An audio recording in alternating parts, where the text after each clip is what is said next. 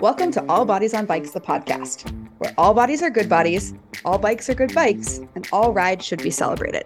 All Bodies on Bikes is a movement to create and foster a size inclusive bike community. So join your hosts. I'm Maggie. And I'm Marley. As we explore the complexities of the biking world, help us break down barriers and create the world that we want to see. And don't forget that all bodies really means all bodies, not just larger bodies but bodies of all sizes, ages, races, abilities, genders, sexualities, and beyond. Come along for the ride.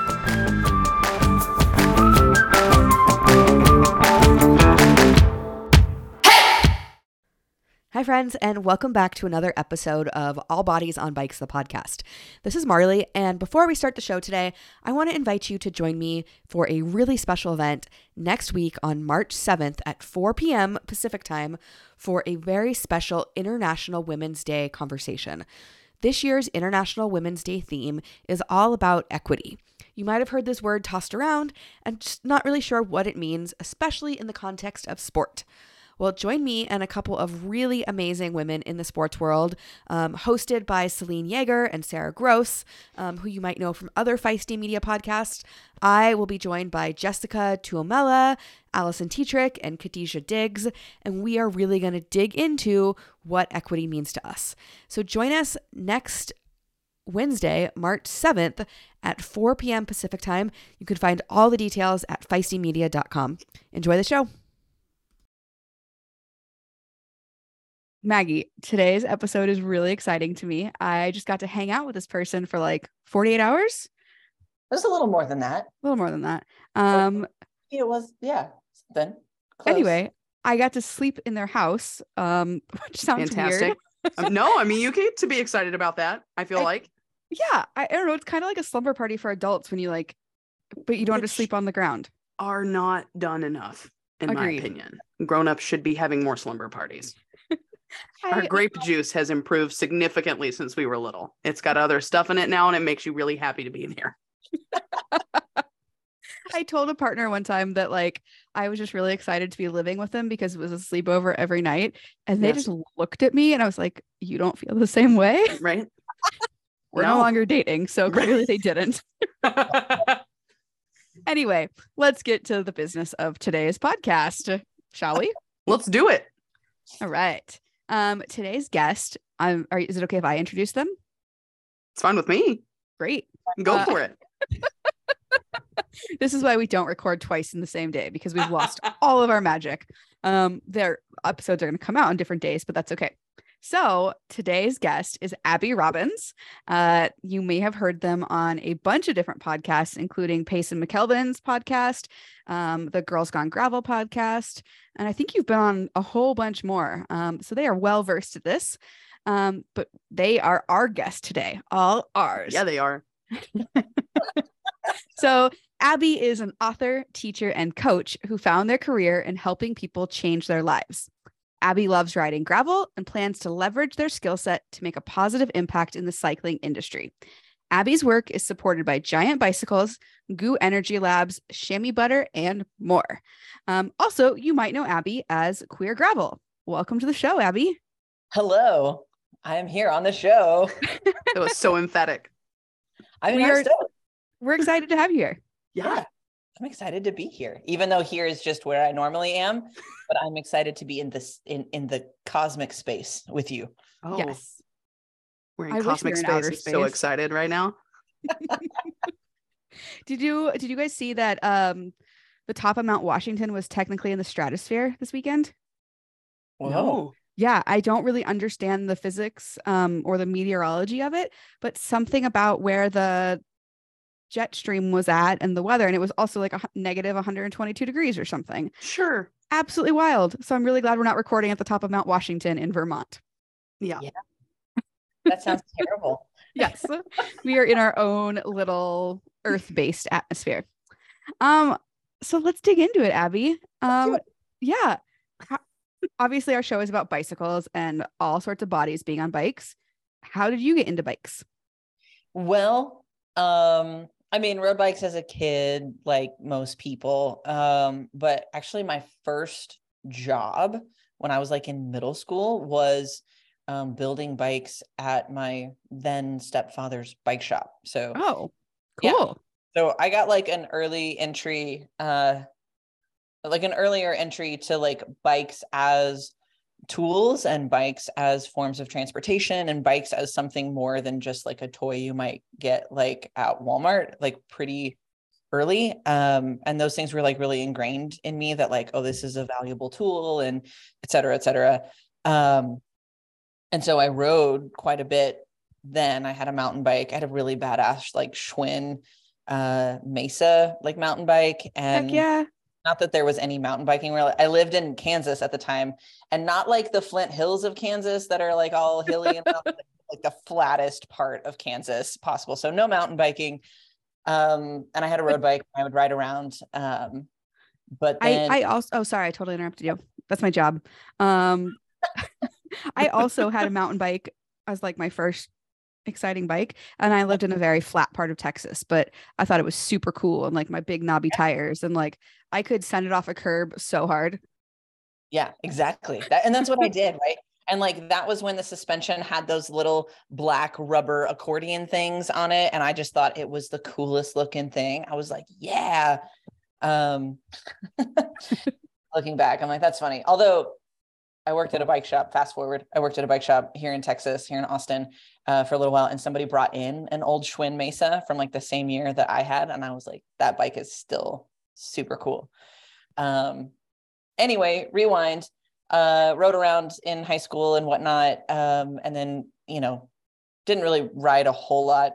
Um, and actually lost both of those bikes uh, in, in, in, a, in a tragic car bike rack accident Oh Um, no. driving on the highway and the bike rack flew off the back of my car. Luckily, no one was hurt. It was in the middle of the night. No one else was on the highway. Um, but then I was just like running around the highway picking up bike pieces in Oh no. Very, oh, gosh. very tragic. So I didn't have a bike again for a real long time. Um, I eventually became kind of like a fair weather commuter, but then during the Was this pandemic, in Austin? Yeah, I did a little bit when I lived in Northwest Arkansas. So I lived in Siloam Springs for a little while and did some commuting there. Um, and that was kind of the extent of it. But then uh, moved to Austin, did a little more commuting. And then during the pandemic, uh, I was like, I needed to, I did need to like make some lifestyle adjustments and be more active. And I always really liked biking. Um, so I was like, all right, I'm going to get a new bike. What kind of bike am I going to get? And I did a bunch of research, went down YouTube rabbit holes and found gravel cycling. And I was like, oh shit, that's what I want to do. Uh, and that's the kind of bike I'm going to get. And then I did, and I like totally fell in love with it um, and just started riding basically all the time. Um, yeah. And then fast forward again, and we're here talking about bikes some more. So it's kind of been a rocket ship for you because the pandemic wasn't all that long ago. No, yeah, it was, it, and it was like, it was basically two and a half years ago. Um, so it was June of 2020. Um, and I set the goal of in June 2020, when I bought the bike, I was like, next year, June 2021, I'm going to ride Unbound. Um, and that was like my goal. And you did And it. Met that goal. Heck yeah. Yeah. Um, and actually, you were the very first non-binary champion for Unbound Gravel. Is that correct? That is correct. That is, that is why anyone listening to this podcast might know who I am. Well, tell us a little bit about that. Well, actually, let's back up. What does non-binary mean? Um, folks listening might not know, and one of the things we try and encourage on this podcast is inviting folks in. And, um, you know, non-binary and genderqueer folks have been around forever, but we haven't always used this language to talk about it. So, do you mind telling us a little bit about it? Um, so non-binary uh, is it's kind of an umbrella term, um, which is under the umbrella term of transgender. So we'll back up and talk about that. So if you are transgender, it simply means that you don't identify with the gender that you were assigned at birth. If you do uh, do identify with the gender you were assigned at birth, you're called cisgender. That that is um, that's not a slur for anybody who may be concerned about that. It is just a descriptor Word. of of who you are um, and how you identify. Um, so if you're transgender, um, the kind of next umbrella term underneath trans would be um, like a binary trans person or a non-binary trans person. Um, so it- binary meaning one of two options, right? So traditionally, the two options in the gender spectrum are male and female, man and woman. Um, and then there are plenty of trans people who want to transition from male to female, female to male, et cetera. Um, and then there are a lot of trans people who don't like either of those options. Um, and that's where I fall. Uh, I am non binary. So I don't identify as a woman. I don't identify as a man. Um, I am uh, somewhere in between, somewhere uh, completely off the spectrum. It is somewhere out in the ethers, I like to say. Um, and it's really, again, it's an umbrella term. Some people like to call themselves gender fluid. Um, there are lots of different um, descriptors that you could get really in the weeds about. Um, I use the term non binary because it seems the most both the most accessible and the most closely um, closely defined to how I feel. Um, it can mean different things to different people, but generally speaking, uh, it, the simplest definition is you don't identify as either a man or a woman. Thank you. Yeah. Um, yeah, I, I know it's not, people are probably always asking you to do that. So I really appreciate you putting the effort into educating folks. Um, who- I actually don't get asked that very often. I don't think I've ever been asked that on a podcast. Oh, So, yeah, I think, I think we make a lot of assumptions um, that we assume what we think something means. And like you said, um, definitions mean different things to different people. So I Yeah. really appreciate you digging into that. yeah, definitely. Um, Maggie, you look like you're about to say something. I was not. I was just smiling. I'm sorry. I'll never do it again. No, it's okay. um, I I tend to to talk a lot, and so I just want to make sure I'm not. You do great. We're Okay. doing great. Everybody's doing great. Everybody is Sure. doing great. Um, so as that feeds into um an event like Unbound, um, can you tell us how that came about? And it's, it's obviously grown since then. Um, I've got a picture of you handing out awards from this year's podium. Um, but Um, well, I mean, to give people a little bit of, of the history. So, um, I mean, it's it's it's weirdly wrapped up in some like strange political stuff that's been happening over the last few years. Um, Arkansas passed some really regressive anti-trans legislation uh, right about the same time that uh, the UCI and USA Cycling. So the UCI is like the world governing body of professional cycling. Um, and USA Cycling is the the United States governing body. They decided to host some really big events in Fayetteville in 2021, right after all this legislation was passed. The cycling industry got kind of up in arms about it. There was lots of discussion about, well, what do we do? What do we not do?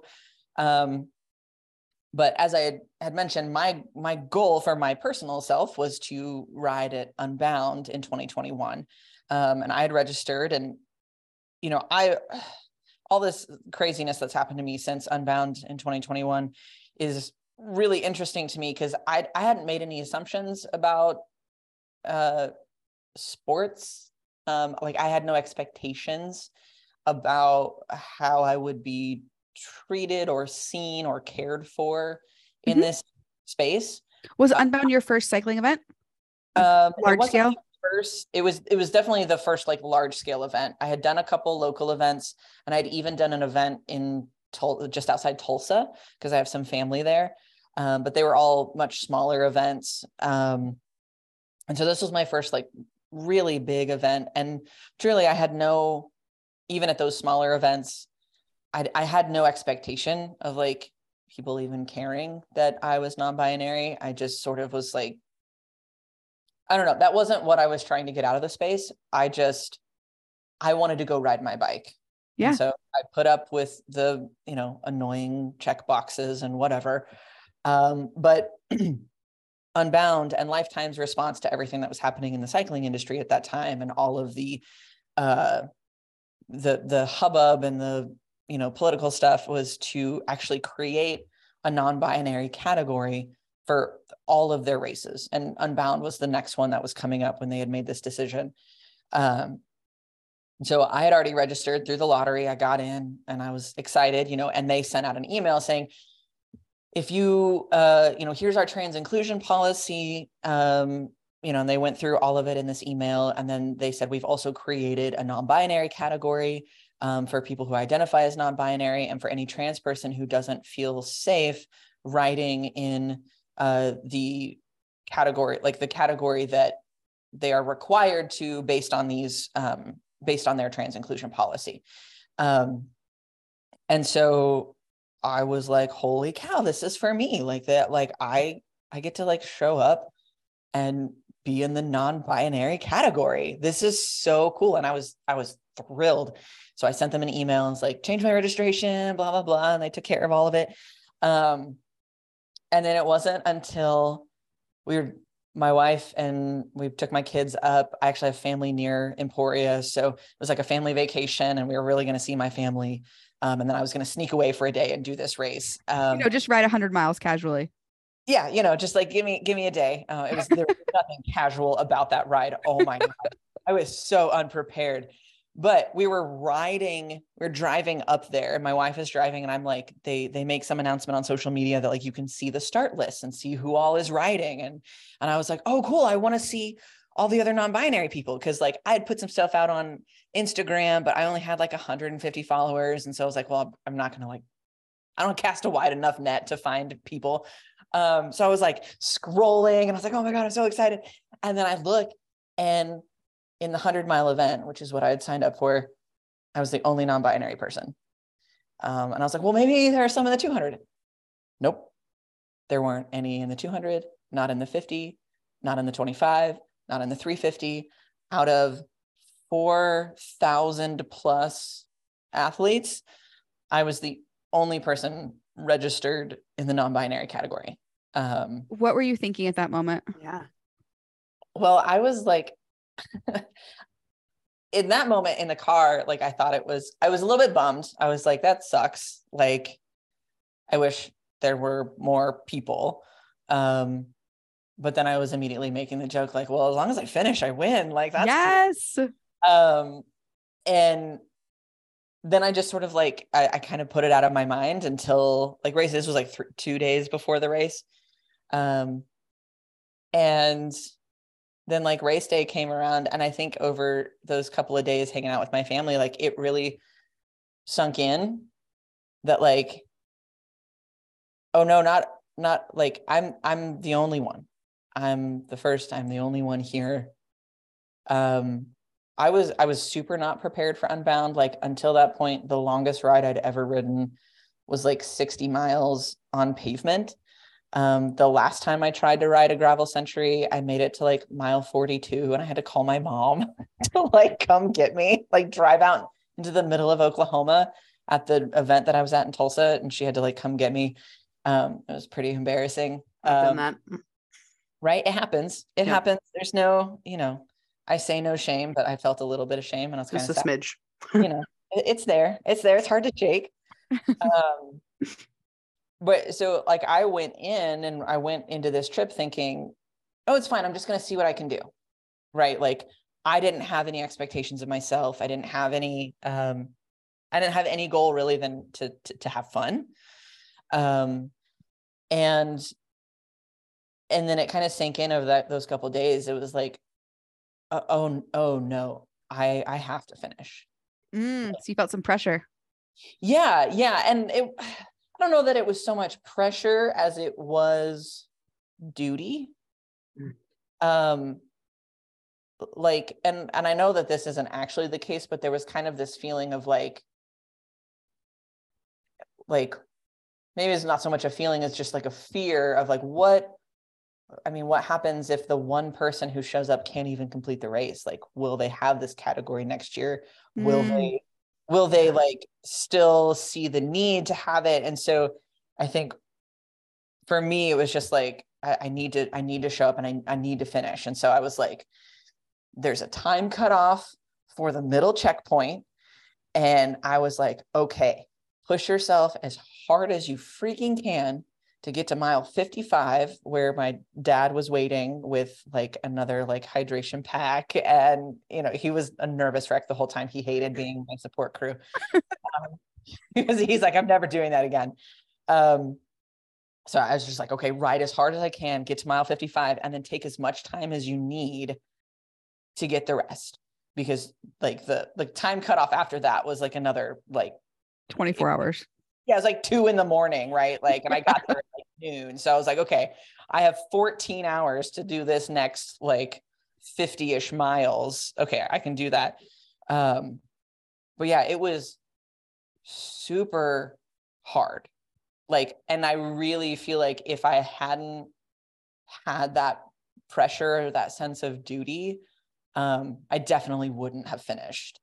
Like, because it was so like i was so unprepared in in like i can't even express to you how like woefully unprepared i was. Yeah. So this this is another topic that i hadn't planned to touch on today um but do you have advice for other gravel newbies or should we v- revisit that later? Oh i mean like i guess my my real advice for gravel newbies is just to go do it. Um because like you're like just go do it because you're not going to get any more prepared by not doing it. Yeah, that's so like true. that. I love that. Yeah. Like and that's the thing is that like I was unprepared and you know there were I definitely had some like complications after the ride. Um you know, it was hard to walk for several days. my feet were numb for like 3 weeks because oh my geez because my shoes didn't fit. Um, so like make sure you have gear that fits, uh, which I know is a big thing with like a lot of the work that you're doing, but like that's super important. Um, but yeah, I mean, other than that, like just go do it. Yeah. Like, yeah. And I mean, you know, like I don't, I didn't have any permanent damage. So like not everything fit and my bike didn't really fit. And, you know, like all these things kind of came into, came into play, but I still finished. Like I still did it. I still have the story. and you were Uh, on the podium um so Yeah, well, that's funny. That's the funny thing. So the for those who don't know, um, they're the most of the people who end up on podiums are very, very fast. And that means that the podium ceremonies usually happen um like mid-afternoon, right? So like the 200 mile race starts at 6 a.m. and they're done in 10 hours or less. And so, you know, I think it's like, it's like 5 or 6 p.m. 5 p.m. is the time for the podium ceremonies for both the 100 and 200. Um, so I missed it. I wasn't even done. I wasn't even done riding. Like I still had another hour to ride before I even finished. And like everybody else who got podiums we're, we're done. Um, but, it, and again, like going back to this thought that like, I didn't have any expectations, like I didn't expect anything, you Right. know, like I didn't even know to look for the podium, right? Like I was just like, I was looking for this chicken fried rice that happened at a food truck. Like that's what I was. looking for Yeah. right? Um, and you know, my dad like took some pictures of me and I posted them on the internet. And I said, like, like I said, I was like, I am the non-binary champion of, of, of Unbound. Um, and I made like some comment about like not getting an award or whatever because I didn't expect an award. Like, and it wasn't like a shady comment or anything. Um, but then quite literally, Kristi Mohn, one of the like race directors for Unbound, like reached out to me on Instagram and I didn't know who this person was at all. And she's become a really good friend at this point. But she's just like, we do have an award for you. Like, we'll put it in the mail. Oh my God. Like, I'm so glad we found you. If you're still in town, please come by and we'll give it to you. And I was staying in Kansas City. So I was like, yeah, we'll just like, we'll go through Emporia on the way home. That that's totally fine. We'll see you on Tuesday. Um, so then we drive to Emporia Tuesday morning. It's like 7 a.m. Um, and we get to the like the event headquarters and Kristi and her team have like set up the podium and they've put up the backdrop. They've like set up the whole thing the way they do it for all the fast pros. And it's like, you know, around the corner from their headquarters and it's all set up ready to go. And they were going to like have somebody take pictures.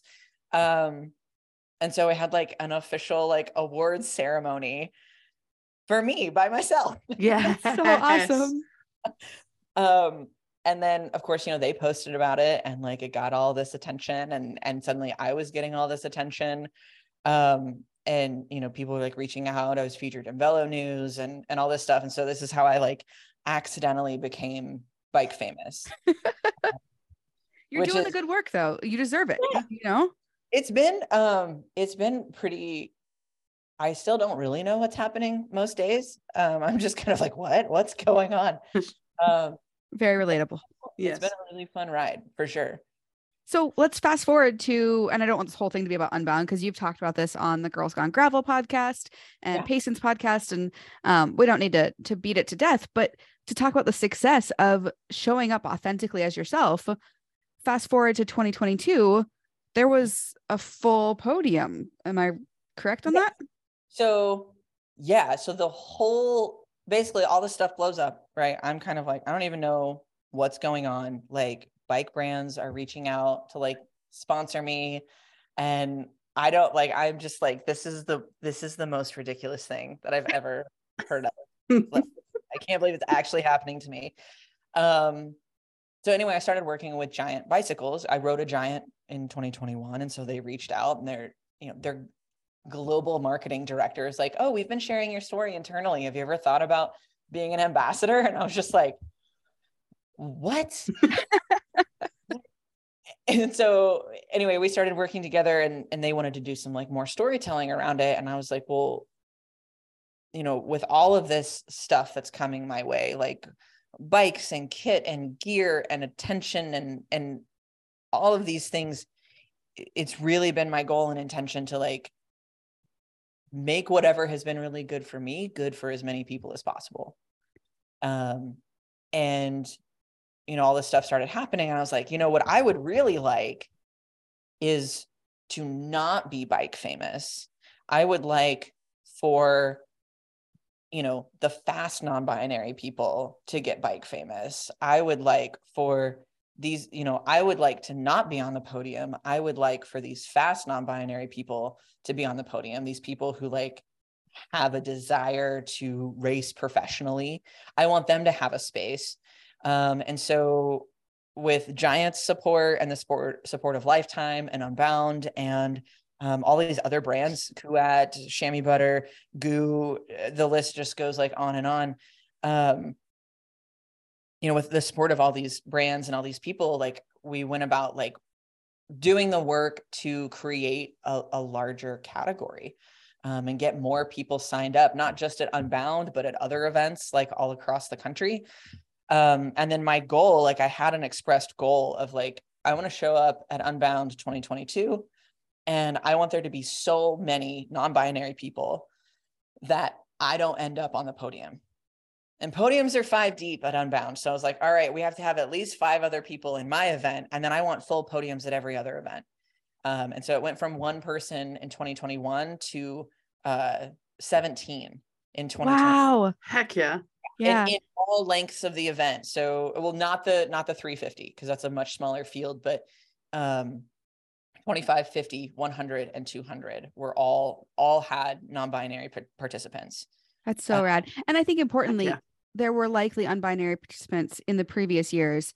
Um, maybe the word just hadn't gotten out yeah, that this category was available. Category, right? Um, there was actually at least one other non-binary person in 2021 um, who didn't get their registration moved over, um, and so we've actually got connected. Um, Eli, they're super great. Um, and I like double checked and I did beat them. Like I checked my time and I was like, if if they had beaten me, I was like, I'm gonna give you the award. You did it.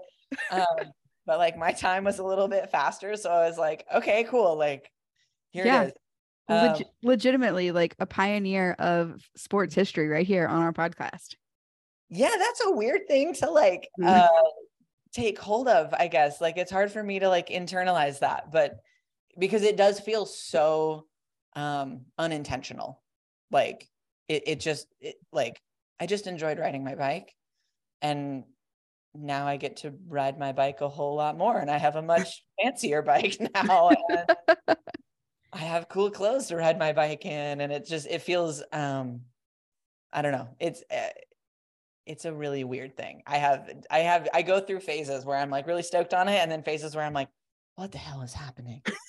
Um, I, I yeah. do too, honestly. Yeah. As like probably one of the slowest cyclists out there.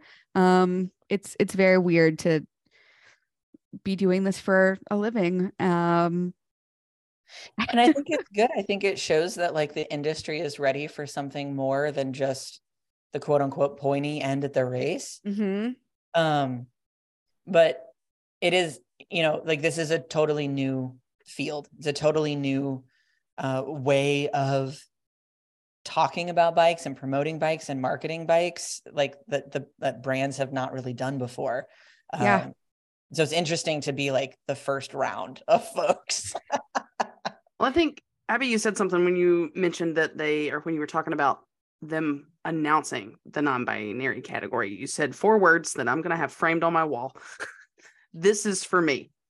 Ah. And I think both of y'all as as somebody else and i'm going to speak for everybody that's listening to this i think both of y'all are people that like see these places where they they need to expand what they think of as a cyclist and you're like this is for me and all the rest of us are so used to thinking this isn't for me that we just think that again and walk the opposite direction and yeah. so on behalf of the rest of us i would like to thank both of you for looking at those spots and being like this is for me because you go in and you you race unbound and you you podium and they set the podium back up and that makes everybody that looked at it and said this isn't for me go yeah. It might be though.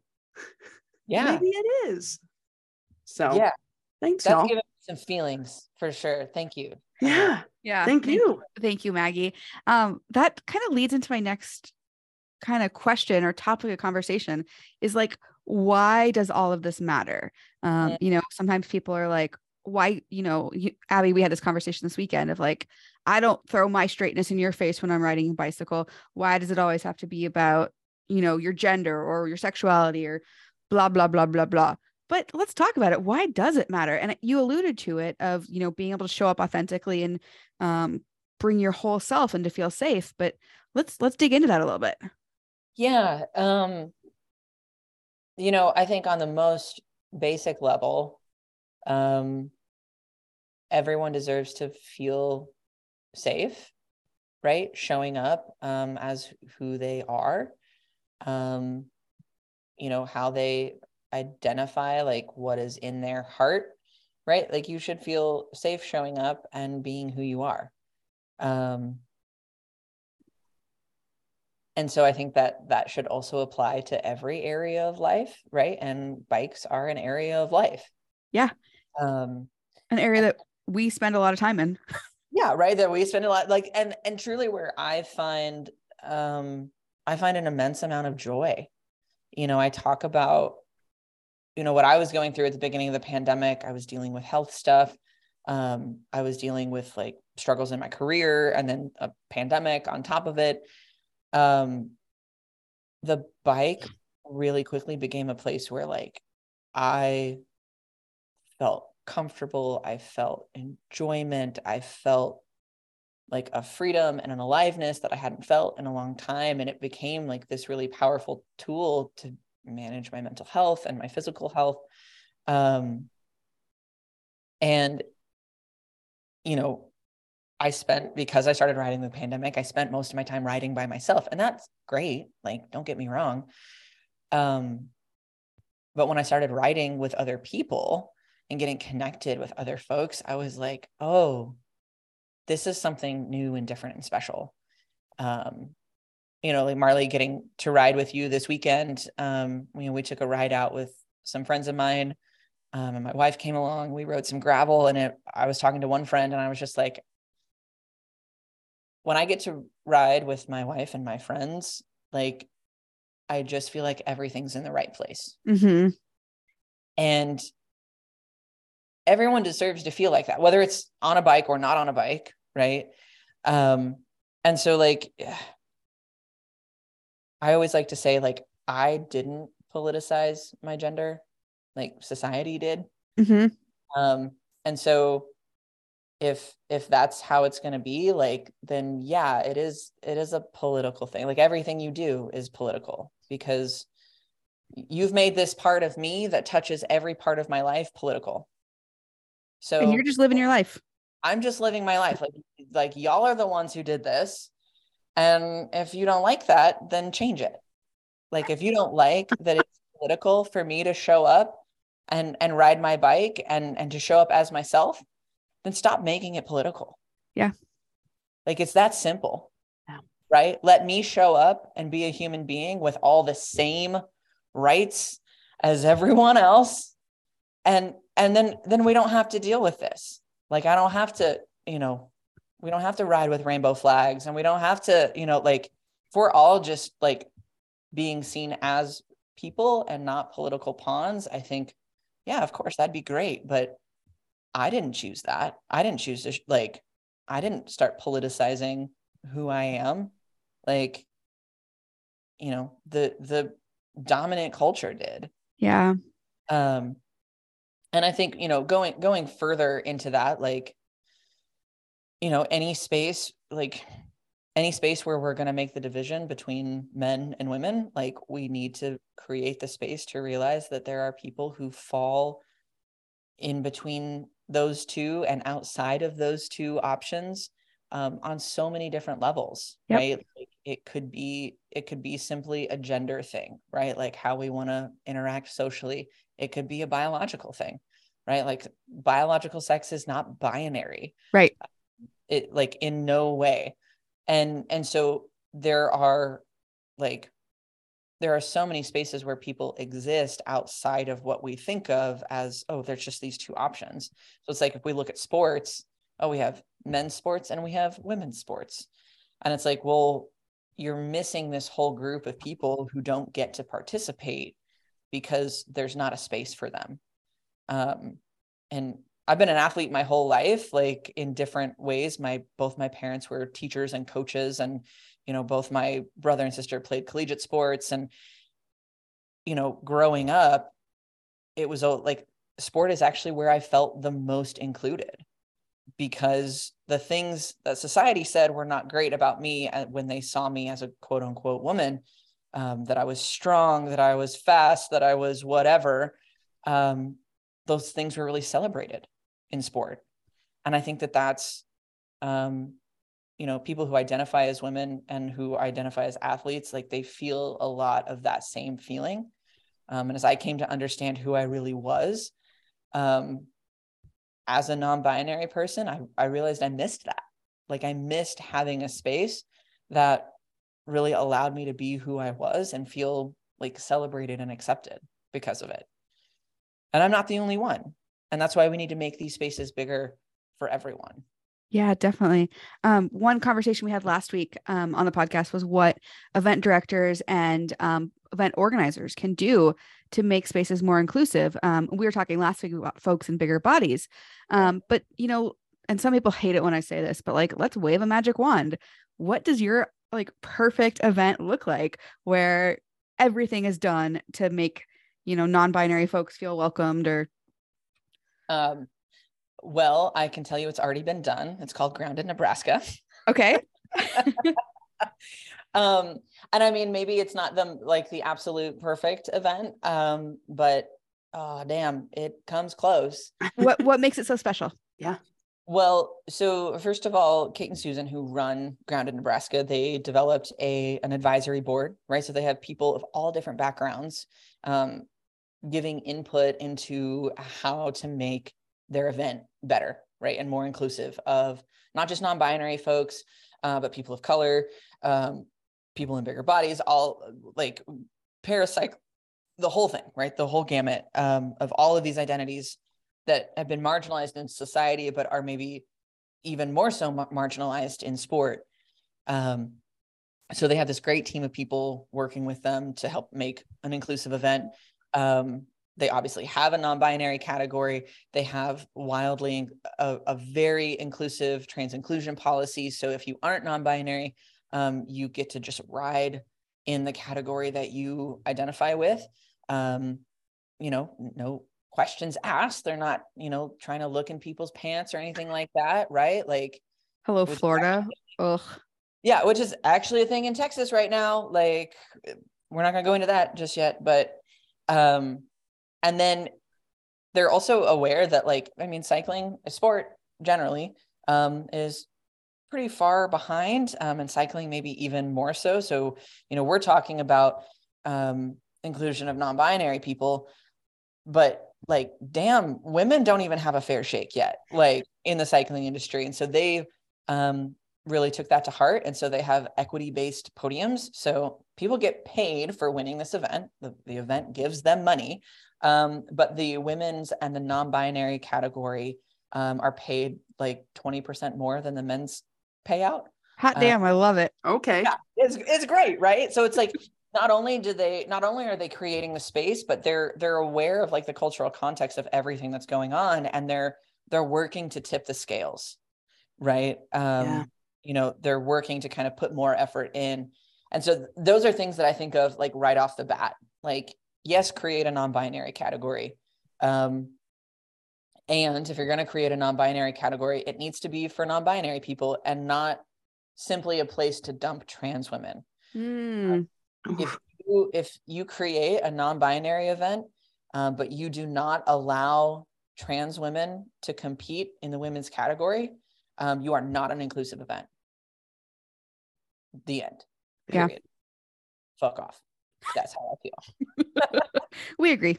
Yes. but, Yeah. eh, but that's you know so many people i get the question well why don't we just have trans women compete in the non-binary category or why don't we make like trans specific categories um and like it just becomes a really dehumanizing process at that point um because when you say that what you're saying is that trans women aren't women Right. um, which likely means you don't know any trans women. because trust me, if you know trans women, you know that they're women. Mhm. And and like like what there's not anything else I can say aside from that. Um so you know going back to this idea of like a really inclusive event um things like that you know they grounded nebraska had a um had a specifically queer meetup the night before Mm.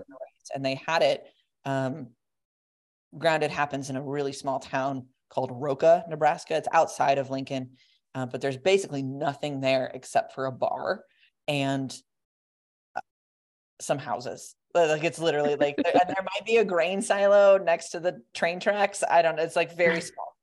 Um, so they were going to have this meetup at the bar and they went and they like talked to the bar owner and they were like hey we want to come and support your establishment um, but you need to know that like we're having a specifically queer meetup and we want to make sure that the people who are coming feel safe. Is that going to be okay with you and the people that frequent this bar? Like checking in like is this a safe space for us to hold this particular event?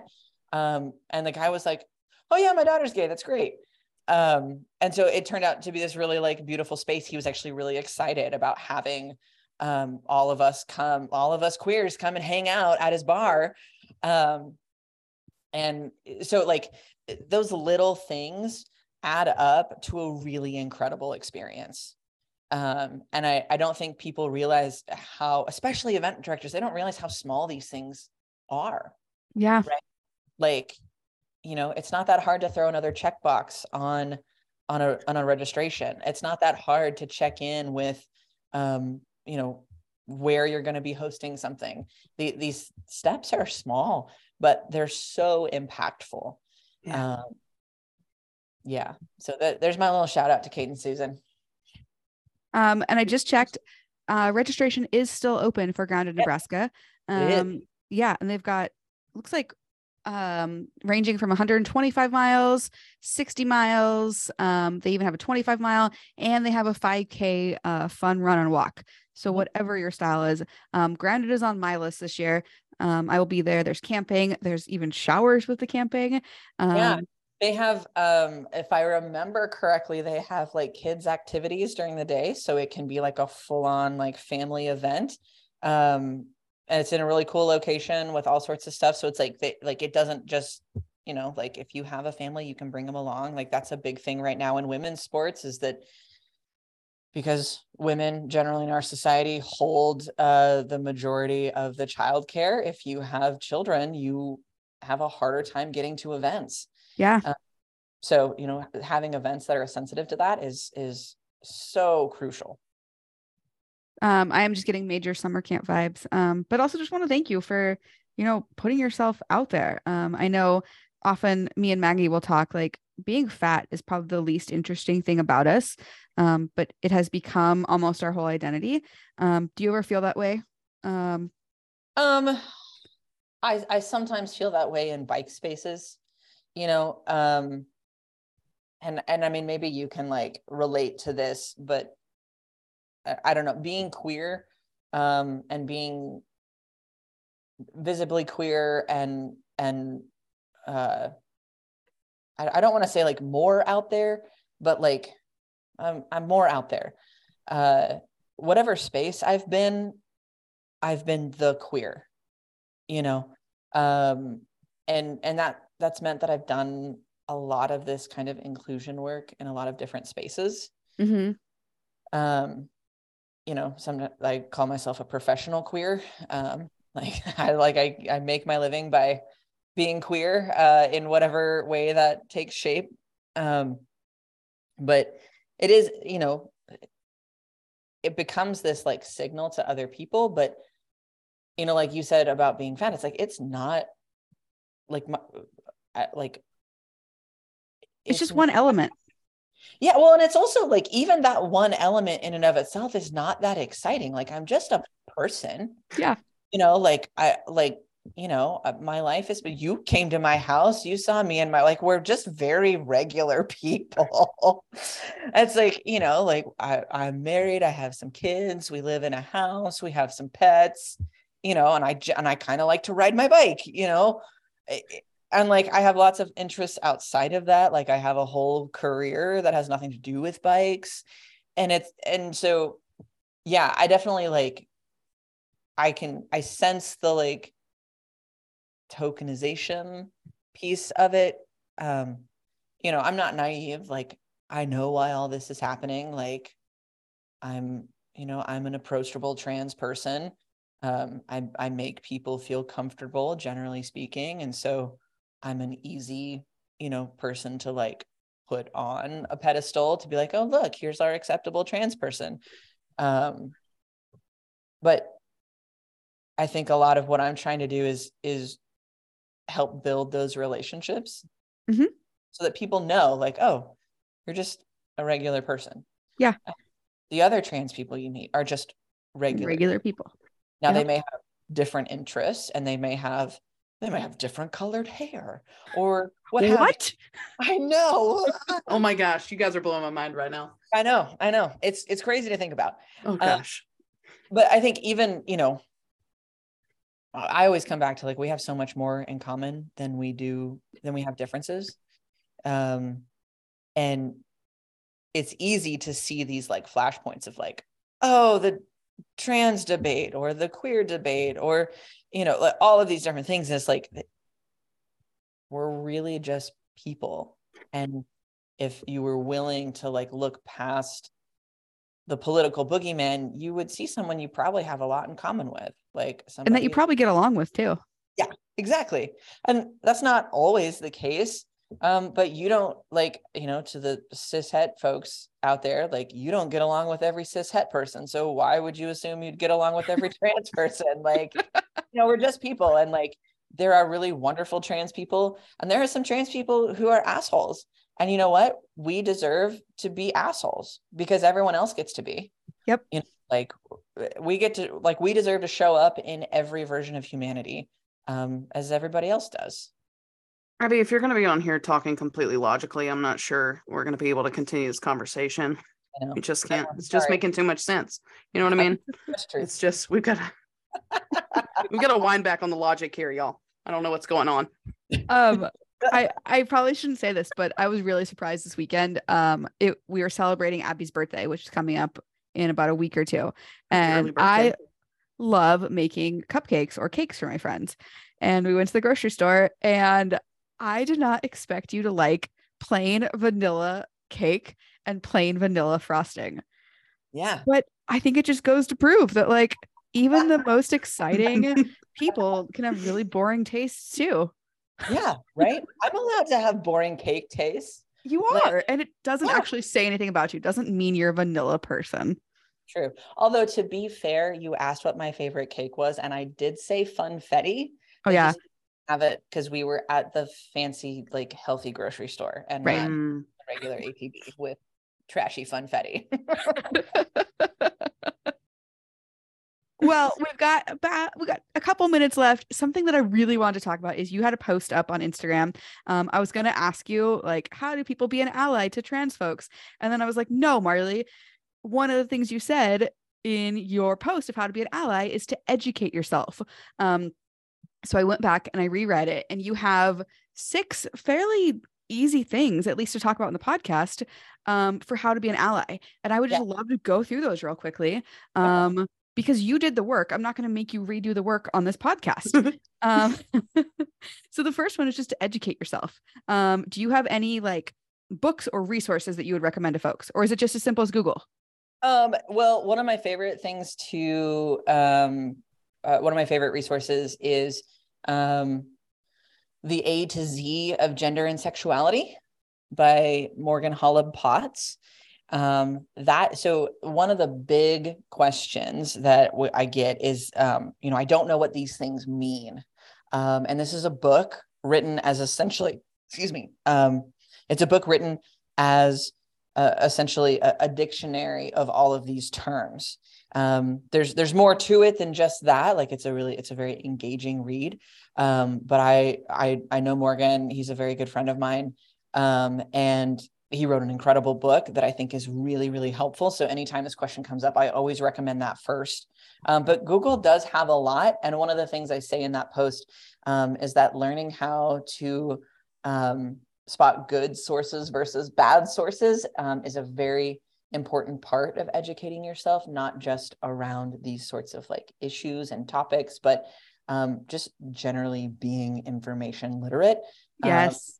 if you are not that, then that's where you need to start um, because you can't believe everything you see on Facebook.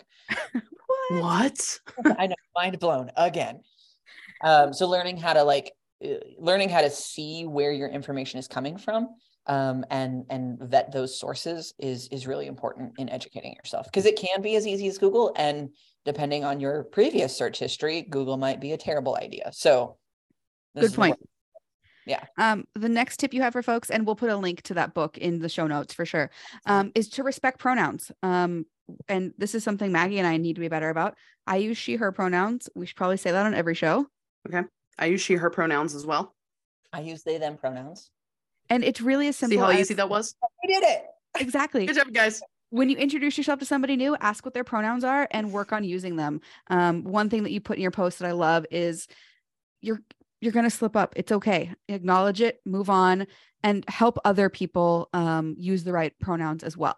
So you know, if we're talking about Abi and Abi's not here, um, and Abi or and Maggie uses the wrong pronoun, I can just say, "Hey, Abi uses they them." Simple as that. Very Nobody- simple. Very yeah. easy. Yeah, nobody's getting mad about it. Um, the next one I really love, and something that I don't think I think about enough, is to go with, literally go with a person. Um, so you know, maybe that's going to the bathroom with somebody to make sure that they stay physically safe. Um, you know, going with somebody to an event, maybe that's in Arkansas where it's not the safest space to be. Um, do you have any other examples of when it would be helpful to go with? I think that that's brilliant. I think that that, I mean, that example works so well, like especially um, because you know I ride gravel. That's been kind of my thing, and it's like gravel is dangerous. Anytime you get out into rural areas, it's typically not safe to be queer. Um, and so you know, riding with folks, going, you know, like going with folks to the bathroom, as long as you like ask and you're not being creepy about it, like Can I watch Hey, you pee? you like you know like i gotta go too you know whatever like not like follow them in a creepy way Do you need to go to Uh, the bathroom? Do you need to go to the bathroom? Excuse me. Do you need to go to the bathroom? because i'll go with you I'll go with you to the bathroom. um but you know there are a lot of really major events uh major gravel events that are in states with uh anti-trans bathroom bills uh, or bathroom laws on the books Um, so going with other folks uh, to the bathroom, you know, I, why peeing is such a hot topic I don't understand. But hey, I'm gonna I'm gonna protect myself. I'm gonna take some friends with me when I need to do my business. Yes, and I will gladly be that friend. Um, you know, if we are at an event and you see me and you are not feeling safe, um, be like Marley, let's go to the bathroom, and I won't think you're creepy at Marley, all. let's go.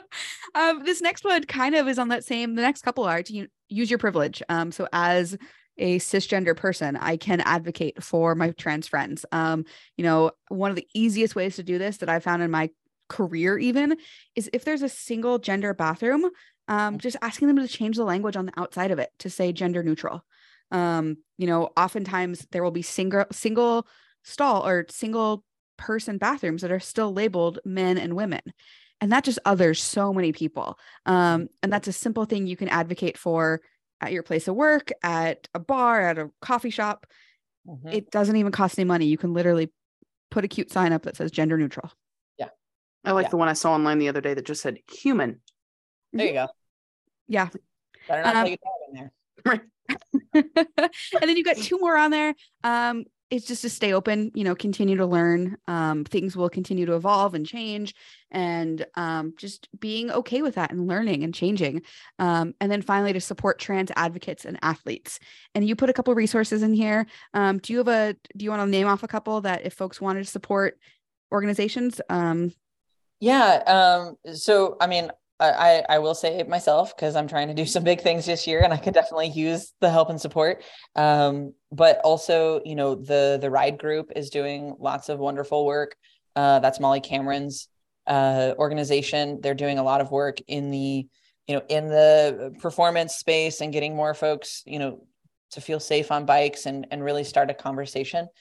Um, but then I think after that, my uh my my goal would be to have people um, look up who's doing the best work in their area right? So yeah there's all these like national things happening and that's cool but when it comes to like the most bang for your buck and like how the most money gets directly to being supported um, it's it's the local organizations in your area um, and that's that's huge and again, use those Google skills. Yes. right yeah it's you will find it Um, but we'll put up a direct link to both Queer Gravel and Ride Group, two that you mentioned Yeah. in the show notes. Okay. Well, Abi, perfect day on a bike for you. day on a bike. What does that look like? Um, shit, it looked like Saturday. Truly. Yeah. Uh, Marley was in town. We were. It was kind of my like birthday ride. My birthday's not till next week, but Happy birthday. I I claim the whole month of February as my I birthday. that. Absolutely. February is my birthday. Um, but I got some friends together. Um, Marley was able to come. My wife rides, but not a whole lot. And so when she does, it's always really fun for me. So it was like my wife, my best riding friends, and a beautiful day. Um, like the weather was gorgeous and it was my favorite route in, you know, my favorite gravel route around Austin. Um, and it was just super fun to like hang out and chat. We weren't trying to like hammer or anything like that. You know, took some time to like get some content, make some videos. I put my drone up and like, Oh, you know, heck yeah.